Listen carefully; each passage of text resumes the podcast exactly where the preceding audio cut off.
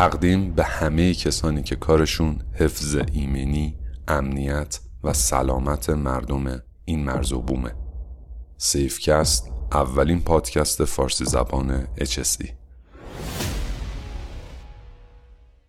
Safety is on.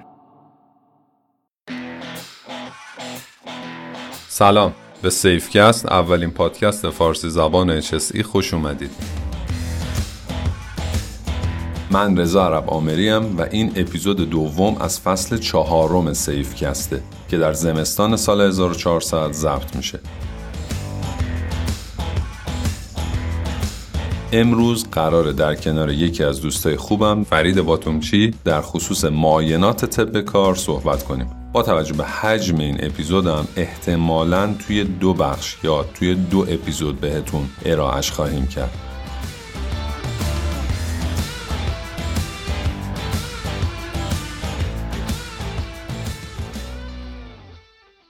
خب فرید یه زحمت بکش. یه توضیحاتی در مورد تاریخچه و فلسفه طب کار بهمون بده که یه خورده آشنا بشیم. بعد بپردازیم به قوانین و مقررات و مواردی که باید همه دوستان ایشالله توی کارشون بدونن و رایت کنن. سلام عرض ادب دارم. خیلی خوشحالم رضا جان. ممنونم از دعوتی که از من کردی و امیدوارم که پادکست خوبی رو با هم دیگه بتونیم در زمینه معاینات سلامت شغلی و طب کار ضبط بکنیم و اطلاعات خوبی رو به عزیزان و دوستان گرامی توزیع ایمنی و بهداشت و محیط زیست بدیم و مفید باشه برای همه انشاءالله. در خصوص تاریخچه رضا جان من باید بگم اتفاقی که افتاد در زمینه طب کار و اولین بار این حوزه از پزشک ایتالیایی به نام راماتسینی در سال 1700 اتفاق افتاد و ایشون با توجه به اینکه دانشجوی فلسفه پزشکی بودن یعنی همزمان پزشکی و فلسفه رو پیگیری می‌کردن و مطالعاتی در این زمینه داشتن علاقمند شدن به عنوان اولین نفر در خصوص مواردی که توی محیط کار به وجود میاد و بیماری هایی که کارگران و شاغلین تو محیط های صنعتی براشون به وجود میاد و رابطه بین عوامل محیط کار و بیماری هایی که به وجود میاد رو ایشون برای اولین نفر به عنوان پدر طب کار جهان شروع کردن راجبش تحقیقاتی رو انجام دادن و رساله خودشون رو تو این زمین در سال 1700 میلادی نوشتن که خب ابتدا و به قول معروف یک انفجاری در علم بیماری های شغلی بود و از اونجا خب اتفاقهای بعدی رقم خورد. در خصوص تاریخچه بیماری های شغلی، طب کار، طب سنتی و حوزه های اینچنین در ایران پزشکی که ابتداعا این موضوع رو توی ایران پیگیری کرد پزشک حاضق ما به نام زکریای رازی بود و در معایناتی که بررسی می‌کرد بیمارانی که بهش مراجعه می‌کردن از موارد شغلی این افراد هم سوال می‌پرسید. یعنی اگر به عنوان مثال کسی از کمردرد مشکل داشت و شکایت داشت مراجعه می‌کرد ایشون مطالعاتشون و تحقیقاتشون در خصوص بحث شغل این فرد رو هم بررسی می‌کردن. در خصوص صنعتی شدن و پیشرفت حال حاضر و شرایطی که داریم در حال حاضر جامعه ایران می‌بینیم که حالا با هم دیگه توضیح خواهیم داد در چه مرحله ای هستیم از پیشرفت این علم در ایران. ما مدیون سیستم های نفتی بودیم که ابتدا در 80 سال پیش پالشگاه آبادان واحد طب صنعتی خودش رو راه انداخت و اولین حوزه صنعتی و امروزی بحث طب صنعتی و طب کار رو در ایران به وجود آوردن و شرایطی که در حال حاضر می‌بینیم رو این دوستان بودن که در ایران پیاده سازی کردن. این خلاصه ای از تاریخچه جهانی و ایرانی ما بود که خدمتون عرض کردم. خب فرید قبل از اینکه بریم رو قوانین مقررات و اجرای کارمون توی بحث طب کار این تفاوت بین بیماری های ناشی از کار و حوادث ناشی از کار رو میشه توضیح بهمون بدی؟ مهمترین داستانی که وجود داره ما باید ابتداعا دستبندی رو مشخص بکنیم و ببینیم به دنبال چه موضوعی هستیم توی صنعت. یعنی دوستان HSC ما که توی شرکت ها دارن کار می‌کنن باید تمایز این داستان بحث بیماری شغلی و حادثه کار رو متوجه بشن. همونطور که می‌دونن تمام عزیزان حادثه کار رویدادی هست غیر منتظره که در همون لحظه اتفاق میفته توی محیط کار و روند عادی کار رو از بین می‌بره. این تعریف حادثه کار میشه. یعنی ما به طور مثال خدایی نکرده حادثه ای توی محیط کار اتفاق بیفته قطعی از ارتفاع بیفته روی پای یک فرد یک شاغل ما توی صنعت یا تو محیط کار. طبیعتا رویداد غیر منتظره هستش که اختلالی در روند عادی کار به وجود میاره و باعث شکستگی پا خدای نکرده قطع عضو و موارد این چنینی میشه که در لحظه ما اون رو می‌تونیم لمس کنیم و ببینیم و به فکر این باشیم که درمانش بکنیم و یا اینکه جلوی اون حادثه رو بگیریم. حالا با روش های مختلفی که تو حوزه ایمنی اساتید می‌دونن و حالا پیگیرش هستن ارزیابی ریسکایی که اتفاق میفته که جلوگیری حادثه به وجود بیاد. این تعریف حادثه است یعنی ما همون لحظه برامون اتفاق میفته همون لحظه هم باید به فکر درمانش و جلوگیری از اتفاق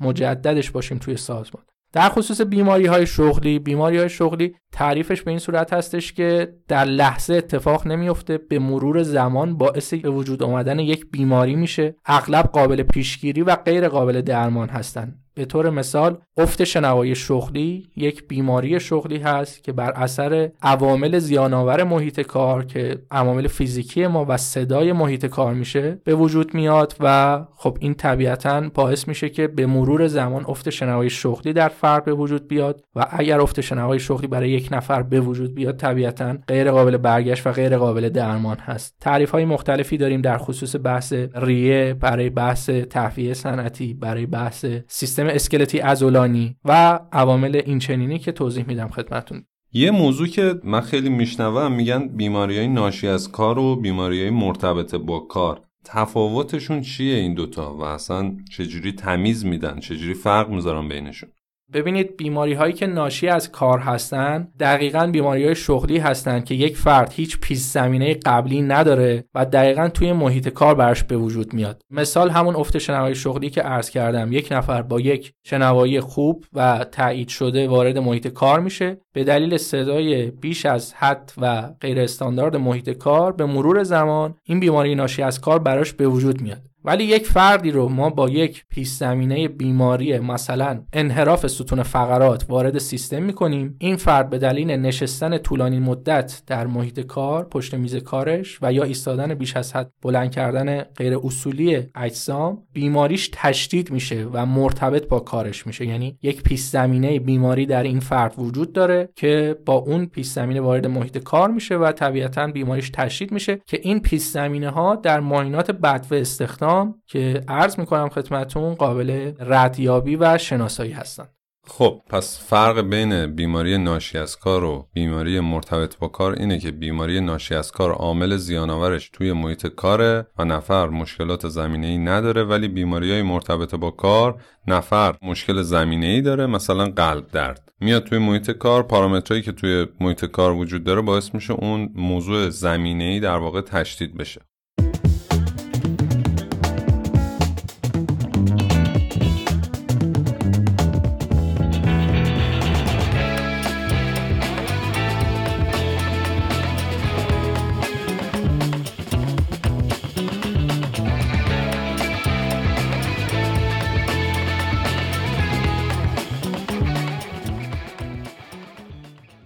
حالا بریم یه خورده راجع به قوانین مقررات صحبت کنیم. مثلا ما تو ایران توی بحث قوانین و مقررات مرتبط با طب کار چه مواردی رو داریم؟ کیا باید طب کار انجام بدن؟ حالا چه بد و استخدام چه حین کار و موارد مرتبط باهاش؟ اول اون سرفصله قانونیشو بشناسیم بعد بریم روی نحوه اجراش با هم دیگه صحبت کنیم. ممنونم رضا جان. همونطور که تمامی عزیزان می‌دونن ما هر قانونی که توی کشور عزیزمون ایران داریم و توی شرکت ها تو سازمان ها در حال اجرا شدن هست همش برگرفته شده از قانون کار جمهوری اسلامی ایران هست که با توجه به حوزه های مختلف تفویض اختیار میشه به سازمان های مختلف. ما دو تا ماده قانونی اصلی توی طب کار و طب صنعتی معاینات سلامت شغلی داریم. یکی از اونها ماده 90 قانون تامین اجتماعی هست. در ماده 90 قانون تامین اجتماعی ذکر شده که کارفرما موظف است. قبل از استخدام فرد اون فرد رو از لحاظ سلامت جسمی، روحی و روانی بررسی بکنه و تناسبی بین کاری که به اون فرد میده و شرایط بدنی و شرایط جسمی اون فرد برقرار باشه و بررسی بشود که آیا بیماری زمینه ای داره که اگر توی محیط کار رفت تشدید بشود یا نه. این سراحتا در ماده 90 قانون تامین اجتماعی ذکر شده و کارفرمایان موظف به انجام این ماده قانونی هستند که بعضا اطلاع ندارن و متاسفانه برآمدهای بعدی و مشکلات روابط کار بین کارفرما و کارگر به وجود میاد که ناشی از رعایت نکردن این ماده قانونی هست. همونطور که عرض کردم خدمتون ما در معاینات بد و استخدام به دنبال بررسی شرایط جسمی فرد هستیم که از لحاظ جسمی آیا تناسبی دارد اون کاری که بهش می‌خوان بدن یا نه و بیماری هاش رو کشف کنیم یعنی هیچ پیش زمینه و اطلاعاتی از اون فرد نداریم و به دنبال ردیابی و بررسی کردن بیماری هایی هستیم که ممکنه در این فرد وجود داشته باشه که من تقسیم بندیش رو باز خدمتون اعلام می‌کنم. ماده بعدی که وجود داره ماده 92 قانون کار هست.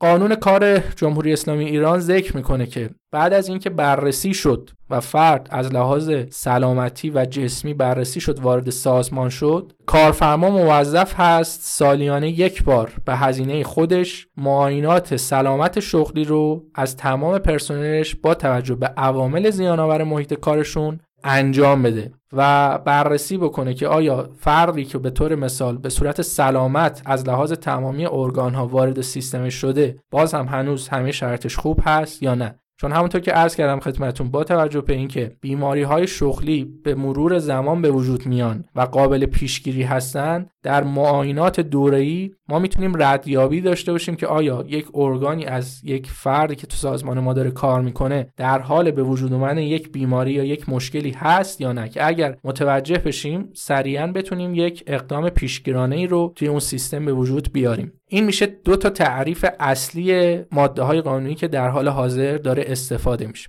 به چه صورت استفاده میشه و چطور اینها داره پیش میره جلو؟ ماده 90 قانون تامین اجتماعی که در خصوص معاینات بد و استخدام بود در جامعه ایران با توجه به اینکه در هیچ ماده قانونی ذکر نشده که هزینهش بر عهده چه کسی هست و به چه صورت باید انجام بشه در جامعه ما عرف شده که کارگران و کسایی که می‌خوان تازه استخدام بشن کارگران و کارمندان به هزینه خودشون به یک سری مجموعه هایی که بهشون طب کار میگیم مراجعه می‌کنن لیستشون مشخص است اینها دارای مجوز از سازمان زیست که وزارت بهداشت درمان و آموزش پزشکی هست و زیر مجموعه اونها که دانشگاه های علوم پزشکی در سطح استان هستن مجوز می‌گیرن. حوزه فعالیتشون مختلف هست. هر استان داره یک دانشگاه علوم پزشکی هست. استان تهران با توجه به بعد مسافت جغرافیاییش داره سه تا دانشگاه علوم پزشکی هست. سمت شرق تهران مربوط به دانشگاه علوم پزشکی شهید بهشتی جنوب تهران مربوط به دانشگاه علوم پزشکی تهران و غرب تهران مربوط به دانشگاه علوم پزشکی ایران میشه. اگر به طور مثال موقعیت مکانی یک طب کاری در غرب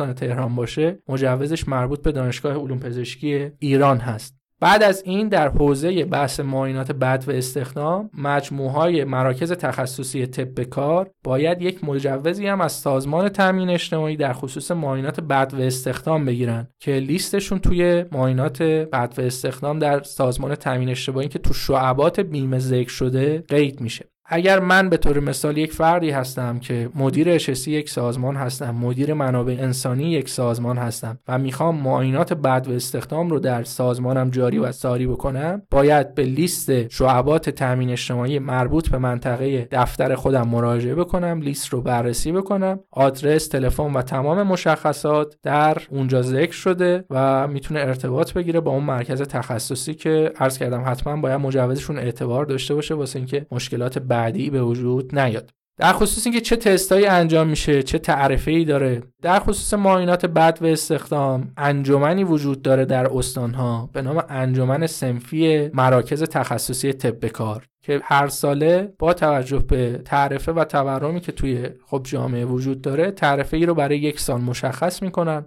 در سال 1400 داره این برنامه ضبط میشه و در سال 1400 قیمتی که برای استان تهران ذکر شده هر استان فرق می‌کنه با توجه به انجمن سنفیش. 290 هزار تومن هست. معاینات بعد و استخدام شامل مواردی میشه که ذکر می‌کنم خدمتون. اولین موضوع بحث تشکیل پرونده پزشکی هست. که توسط کارشناس بهداشت حرفه‌ای مراکز تخصصی طب کار باید انجام بشه.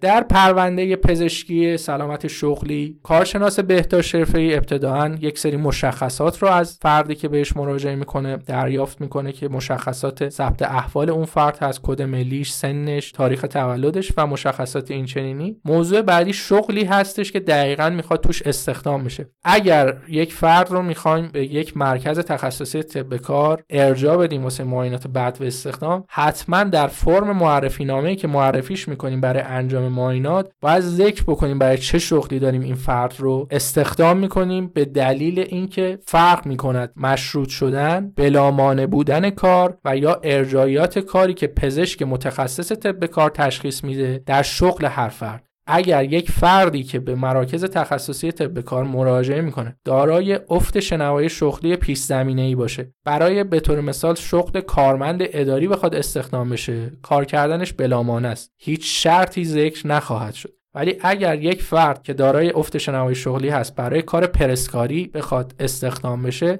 مطمئنا متخصص طب کار شروطی رو ذکر می‌کنه یا شاید حتی عدم صلاحیت کار کردن اون فرد رو تشخیص بده توی یک محیط پر سر صدا. که این باید طبیعتا به طور مستقیم توسط شرکتی که داره معرفی نامه رو اعلام می‌کنه مشخص بشه و کارشناس بهداشت حرفه‌ای مراکز تخصصی طب کار به طور دقیق این شغل رو ذکر بکنه. بعضا دیده میشه که کارشناسان منابع انسانی یا مدیران اچسی سازمان ها فرد رو بدون تعریف شغل ارجاع میدن به مراکز تخصصی طب کار و اعلام می‌کنن که این فرد فقط معایناتش انجام بشه و هیچ شغلی معلوم نیست. از خود کارگر و یا کارمندی که مراجعه می‌کنه می‌پرسیم که چه شغلی به شما گفته شده نمی‌دونه که اصلا قرار تو چه حوزه ای استخدام بشه. بعد از اینکه شغل مشخص شد عوامل زیانآور محیط کار اون شغل در قسمت بعدی پرونده پزشکی ذکر میشه به صورت دقیق.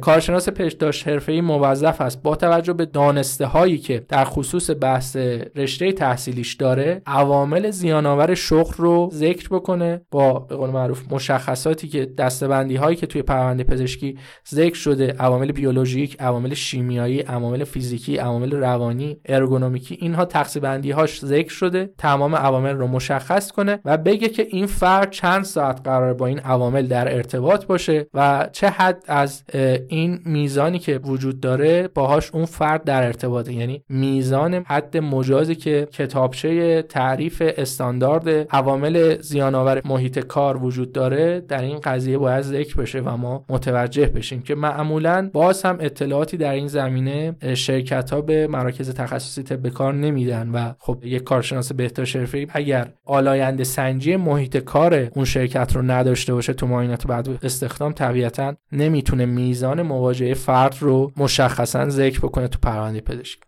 بعد از این قضیه بحث سوالات عمومی هستش که توی پرونده پزشکی وجود داره که در خصوص بیماری های قبلی بیماری های زمینی بیماری های ارسی حوادثی که ممکنه اون فرد قبلا براش اتفاق افتاده باشه آلرژی به مواد و موارد این چنینی توش ذکر میشه که اینها وظیفه کارشناس بهداشت حرفه‌ای هست. یکی از وظایف مهم کارشناس بهداشت حرفه‌ای بعد از اینکه متوجه شد شغل فرد چی هست عوامل زیان‌آور محیط کارش چی هست تعریف و ذکر شروطی هست از لحاظ دید یک کارشناس بهداشت حرفه‌ای که اگر دید مثلا طرف با سر و صدای بیش از حد مجاز محیط کار در ارتباط است براش تعریف وسایل حفاظت فردی یا PPE رو ذکر بکنه اصول ارگونومیکی رو ذکر کنه. اینها قسمت ابتدایی پرونده پزشکی هست.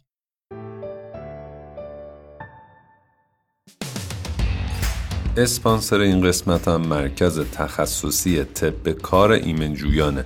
این مرکز دارای مجوز ارائه خدمات معاینات بد و استخدام از سازمان تامین اجتماعی و انجام خدمات معاینات طب کار یعنی همون معاینات دوره‌ای و بازگشت به کار و غیره از دانشگاه علوم پزشکی و خدمات درمانی ایرانه که ده سال توی این حوزه سابقه دارن و دارن کار می‌کنن حالا مزیت رقابتیشون چیه؟ اول از همه این که آزمایشگاه هاشون تحت مالکیت خودشونه و نمونه ها رو با آزمایشگاه دیگه نمیدن. یعنی مثل خیلی از شرکت های دیگه برای انجام کاراشون و ارسال نمونه ها پیمانکار نمی‌گیرن. دومین مزیت رقابتی اینه که تجهیزات این مرکز به نسبت سایر مراکز بروزتر و سرعت پاسخگوییشون هم بسیار بالاست. مورد سوم هم استفاده از نرم افزار برای آنالیز نتایج آزمایشاته. که هم کار تحلیل برای کارفرما رو از این طریق آسون می‌کنن هم یه دسترسی راحتی ایجاد میشه به بانک پرونده های پزشکی پرسنل که این کار رو اصولا از طریق یک database قوی انجام میدن. مجموعه بزرگ و کوچیک زیادی هم با این مرکز تا الان کار کردن. مثلا قرارگاه سازندگی خاتم الانبیا و زیر مجموعه های مربوطش. مناطق مختلف سازمان آب و فاضلاب استان تهران شرکت حفاری شمال کشتیرانی صدرا جهان پارس نفت پاسارگاد فروردهای نفت ایران و خیلی از شرکت های دیگه ای که می‌تونید از روی سایتشون رزومشون رو بردارید. دفتر مرکزی این شرکت هم توی تهران جنب متروی میرزای شیرازی توی خیابون شهید بهشتیه که رفت آمد و برای مراجعه کنندگان جهت انجام معاینات بد و استخدام هم تسهیل بکنن. برای ارتباط با این شرکت می‌تونید از طریق سایتشون به آدرس ایمنجویان.com اقدام کنید یا روی صفحه اینستاگرامشون به همون آدرس ایمنجویان مراجعه کنید. یا می‌تونید به صورت مستقیم با شماره تلفن دفترشون 887 710 520 تماس بگیرید. مرکز تخصصی طب کار ایمنجویان.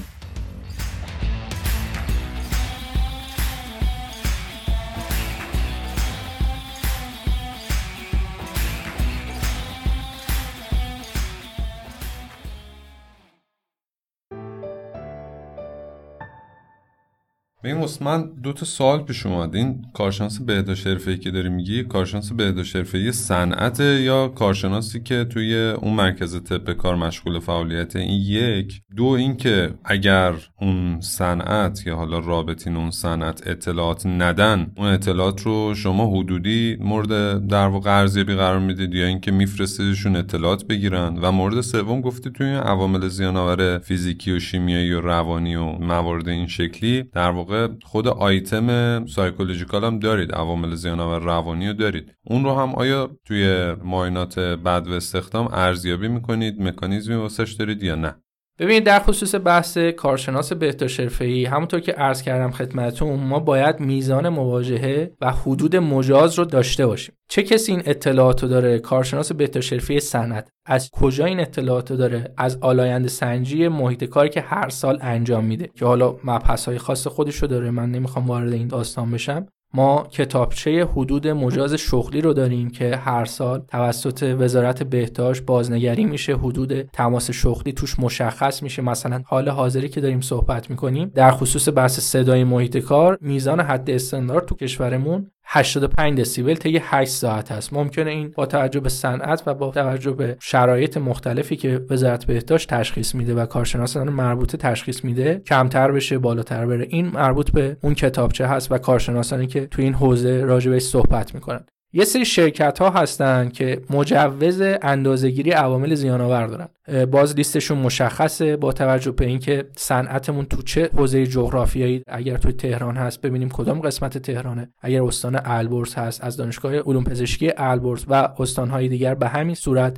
لیستشون رو بگیریم و ازشون درخواست بکنیم که بیان اندازهگیری بکنن عوامل زیان آور محیط کار ما رو. با توجه به شغل هایی که وجود داره دستبندی خاص خودشون رو دارن. میان عوامل فیزیکی مثل سر و صدا مثل نور و موارد اینچنینی رو اندازه گیری می‌کنن. توی مواد شیمیایی میان گرد و غبار عمومی میزان فیوم های جوشکاری اگر جوشکاری وجود داره و موارد اینچنینی رو اندازه گیری می‌کنن و یک نتیجه رو به ما اعلام می‌کنن. میگن تو این قسمت از کارگاه شما حدود تماس شغلیت مورد تایید در حد استاندارد این قسمت از کارگاه بالاتر از حد مجاز هست و این کتابچه در اختیار کارشناس بهداشت صنعت قرار می‌گیره. ولی باز تو عرف جامعه ما این اتفاق نمیفته کارشناسان ایمنی و بهداشت فقط توسط یک معرفی نامه فرد را معرفی می‌کنن به مراکز تخصصی طب کار. اون کارشناس بهداشت حرفه‌ای مراکز تخصصی طب کار شروع می‌کنه فرم رو پر کردن و درستش اینه که تماس بگیره ارتباط بگیره بگه من از فردی که مراجعه کرده به مرکز ما این عوامل زیان‌آور رو درآوردم حدودش رو به من بگین اطلاعاتش رو به من بگین.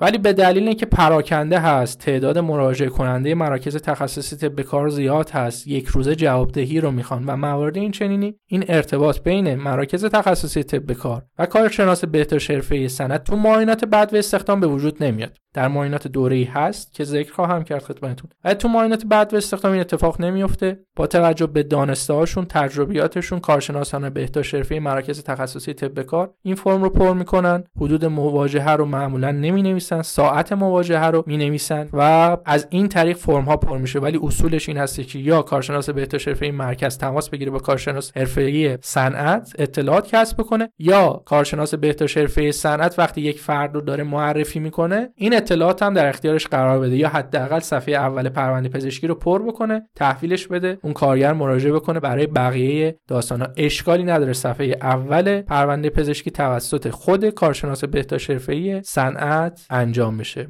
موضوع بعدی که وجود داره تو دستبندی عوامل روانی محیط کار به صورت استرس های شغلی و موارد نوبتکاری و این چنین ذکر شده یعنی حداقل ها ذکر شده که آیا این فرد دارای استرس های شغلی هست؟ دارای نوبتکاری هست چرخش کاری خب اختلالاتی به وجود میاد در خواب و طبعا مشکلات بعدی رو توی شرایط روانی برای اون فرد کارگر یا کارمند به وجود میاد. این قسمت ها ذکر شده یا سایر مواردی که خود ارشد حضورتون که کارشناس بهداشت مرکز تخصص طب کار با کارگر داره ارتباط می‌گیره ذکر می‌کنه. معافیت های پزشکی تو پرونده پزشکی بررسی میشه. اگر ماده قانونی مسائل روانی توش وجود داشته باشه تمام موارد پزشکی معافیت های پزشکی باید در پرونده پزشکی ذکر بشه که متخصص طب کار نهایتا به معافیت پزشکی هم با توجه به شغلی که به فرد دارن میدن دقت بکنه. به خاطر همین مراکز تخصصی طب کار حتما از آقایون بالای 18 سال کارت پایان خدمتشون رو می‌خواد و بررسی می‌کنه که دارای معافیت پزشکی هستن یا نه. ولی اگر یک سازمانی که خیلی از سازمان ها این کار رو می‌کنن براش مهم باشه که چه فردی رو برای چه شغلی داره استخدام می‌کنه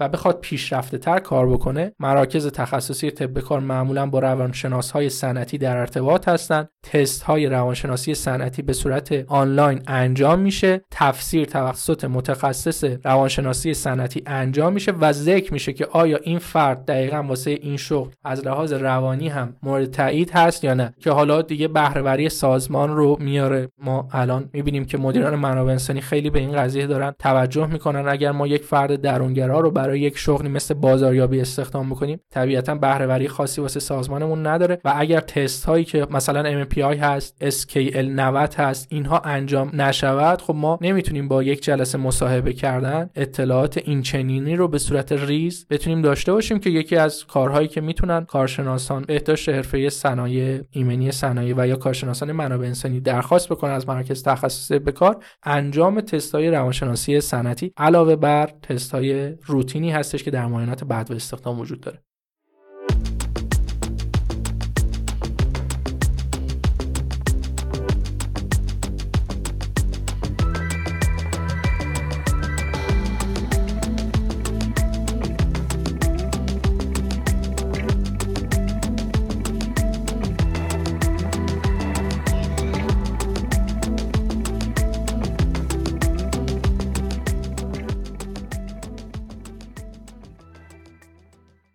خب ببین حالا اینکه اگر انجام ندیم چی میشم بهم بگو. یعنی می‌خوام بدونم اگر مثلا من به عنوان صنعت طب کار انجام ندم. ضمن اینکه من خیلی از شرکت ها رو رفتم بعد به استخدام انجام دادن بعد بهشون میگیم آقا معاینات ادواریتون رو بیارید. میگن آقا ما هممون اداری مثلا معاینات ادواری نیاز نداریم. این موضوع و اون موضوع که اگر کلا شرکتی طب کار انجام نده کجا خفت میشه و اصلا کجا مشکل واسش ایجاد میشه راجع به اینم یه خورده برامون توضیح بده. موضوعی که وجود داره قانون جمهوری اسلامی ایران هم ماده 90 قانون تامین اجتماعی در خصوص معاینات بعد و استخدام هم معاینات ماده 92 قانون کار در خصوص معاینات دوره‌ای. سراحتا اعلام شده و هر کسی قوانین کشور رو رعایت نکنه طبیعتا بازخواست خواهد شد و مشکلاتی براش به وجود میاد. در خصوص یکی از مشکلاتی که الان در حال حاضر وجود داره اگر یک فردی رو بفرستیم به شعبه بیمه واسه اینکه بیمش بکنن بعضی از شعبه ها میگن برو معاینات بعد به استخدام تو بیار که کد بیمه بهت بدیم. بعضی از شعبه اصلا این کارو نمی‌کنن. وقتی که بهشون مراجعه می‌کنه انجمن سنفی مراکز تخصصی طب کار ازشون می‌خواد که این کار که قانون هست انجام بشه میگه قانون رو کارفرما باید بلد باشه. من کاری ندارم که انجام می‌دهد یا انجام نمی‌دهد. زمانی که یک بیماری شغلی به وجود میاد. کارگر متوجه بیماری شغلیش میشه. از بیماری شغلیش شکایت داره. به پزشک مراجعه می‌کنه. پزشک ازش می‌خواد که توضیح بده که این بیماری کجا براش به وجود اومده. متوجه میشه که این بیماری تو محیط کار براش به وجود اومده و خب توانایی کار رو دیگه نداره. به کارفرما میگه که آقا من این کار دیگه برام سنگینه. من دیسک کمر گرفتم. من دیسک گردن گرفتم. دیگه نمی‌تونم این بارو بلند کنم. کارفرما چی میگه؟ میگه کار من همینه. باید این کار رو انجام بدی. ممکنه از محیط کار اخراجش بکنه. خب اولین کاری که کارگر می‌کنه چی است؟ به اداره کار منطقه مربوط مراجعه می‌کنه و ثبت شکایت می‌کنه. میگه که من به دلیل بیماری شغلی که تو محیط کار برام به وجود اومده از کار اخراج شدم چون دیگه عدم توانایی انجام کار رو داشتم و دیگه کارم رو نذاشتم ادامه بدم. بازرس اداره کار مراجعه می‌کنه به محیط کار اون کارگر یا کارمند. از کارفرما اولین چیزی رو که می‌خواد پرونده معاینات بد و استخدام. کارفرما اگه ارائه بکنه بازرس اداره کار بررسی می‌کنه. ببینه موقعی که این فرد داشت میومد توی این محیط کار دارای بیماری که الان بهش شکایت کرده بوده یا نه؟ اگر ببینه نه سالم اومده میگه که خب برو معاینات دوره رو بیار. ما بررسی بکنیم ببینیم روند این بیماری از چه سالی شروع شد. وقتی که کارفرما پرونده معاینات دوره‌ای برای ارائه نداره مقصر شناخته میشه. اگر همون ابتدا هم پرونده معاینات بعد و استخدام رو نداشته باشه باز هم مقصر شناخته میشه که در کتابچه دویونی که مربوط به دیه هر سال هست که هر سال این عددهاش باز بررسی میشه با توجه به تورم ما علاوه بر نقص عضو بیماری شغلی هم داریم. یعنی افت شنوایی شغلی دیه بهش تعلق می‌گیره. از دست دادن حجم ریه یا آسم شغلی بهش دیه تعلق می‌گیره. اینها همش مواردی هست که مرور زمان مشکلات زیادی رو برای کارفرما به وجود میاد. که باز هم برگشت این و اینکه سمتش نمیرن کارفرما به خاطر بحث بیمه است. من تو پرانتز باید اینجا یه توضیحاتی در خصوص بیمه تامین اجتماعی و بیمه های مکمل و یا تکمیلی در خصوص بحث بیماری های شغلی خدمت عزیزان ذکر بکنم. ببینید وقتی که یک اتفاقی برای یک فرد یک حادثه توی کار اتفاق میفته موجب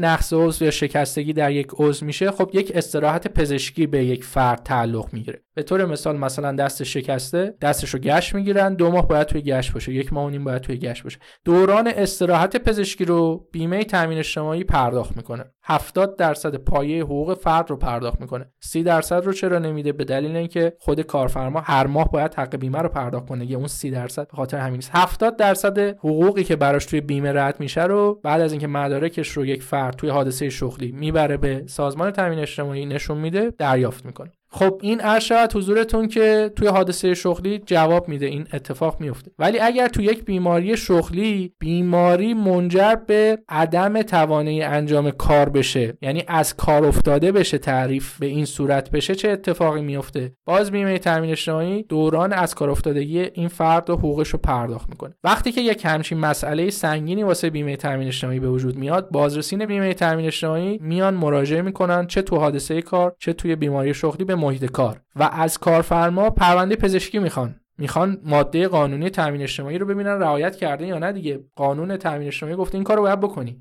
خب شما نکردی الان یک بیماری به وجود اومده که منجر به از کار افتادگی دائم شده توی فرد. و خب این قرامت قرامت سنگینی واسه سازمان تامین اجتماعی هست و می‌خواد علت این کار رو بررسی بکنه. بازرسینش میان و اگر پرونده معاینات بعد و استخدام وجود نداشته باشه قرامت دوران از کار افتادگی رو کارفرما باید شخصا پرداخت کنه. ببین چه عدد سنگینی میشه. موضوع بعدی که وجود داره بحث بیمه های تکمیلی هست که متاسفانه چه تو ایمنی چه توی بهداشت حرفه یکی از معضلات کشور ما هست و بعضا به کارفرما که مراجعه می‌کنی در خصوص بحث رعایت کردن الزامات HSC ایمنی بهداشت و محیط زیست با توجه به پشتوانه بیمه تکمیلی که دارن میگن بیمه هستیم و نگرانی از قرامت ها نداریم. بیمه تکمیلی اساتید حوزه HSC می‌دونن. هزینه های مستقیم رو پرداخت می‌کنه. هزینه های غیر مستقیمی که کوه یخ ما هست. و می‌دونیم که دیده نمیشه و به چشم نمیاد و اصل هزینه هایی که توی یک محیط کار وجود داره همین هزینه های غیر مستقیم هست. شامل از دست دادن نیروی کار ماهرمون از دست رفتن روحیه فرد زمانی که ما یک پروژه رو باید تحویل بدیم طولانی میشه و ما نمی‌تونیم پروژه رو تحویل بدیم. قرامت های مالی که توی تحویل ندادن یک پروژه واسه یک شرکت به وجود میاد. و و و مثال های مختلف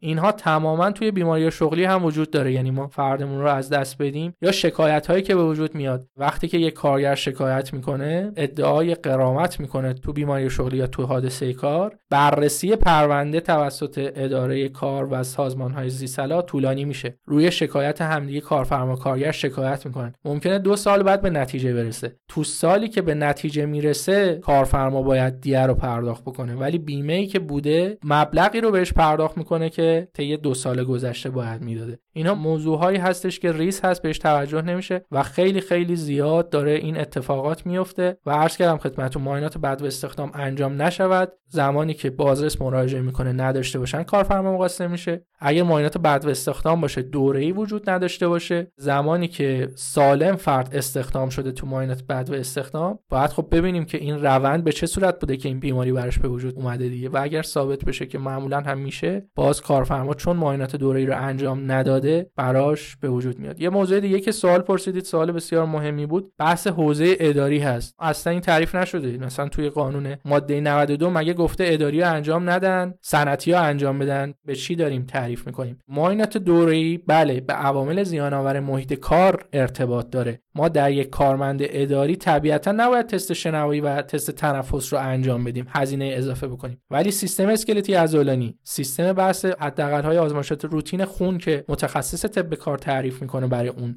مجموعه. معاینات پزشکی فشار خون سیستم قلبی عروقی و تشکیل پرونده پزشکی حتما باید انجام بشه. یعنی موضوع اپتومتری کارمندای اداری دید حدت نزدیک و دورشون واقعا مشکل هست به خاطر اینکه 7 ساعت 8 ساعت با مانیتور در ارتباط هستن. سیستم اسکلتی عضلانیشون به دلیلی که همش نشسته هستن پشت میز کار معمولا دیسک کمر دیسک گردن برای کارمندای اداری اتفاق داره میفته. و وقتی شما معاینات دوره‌ای رو توی محیط اداریت انجام نمیدی طبیعتا کارمند اداریت بره شکایت بکنه بابت بیماری که براش به وجود میاد 100 درصد مقصر خواهی شد.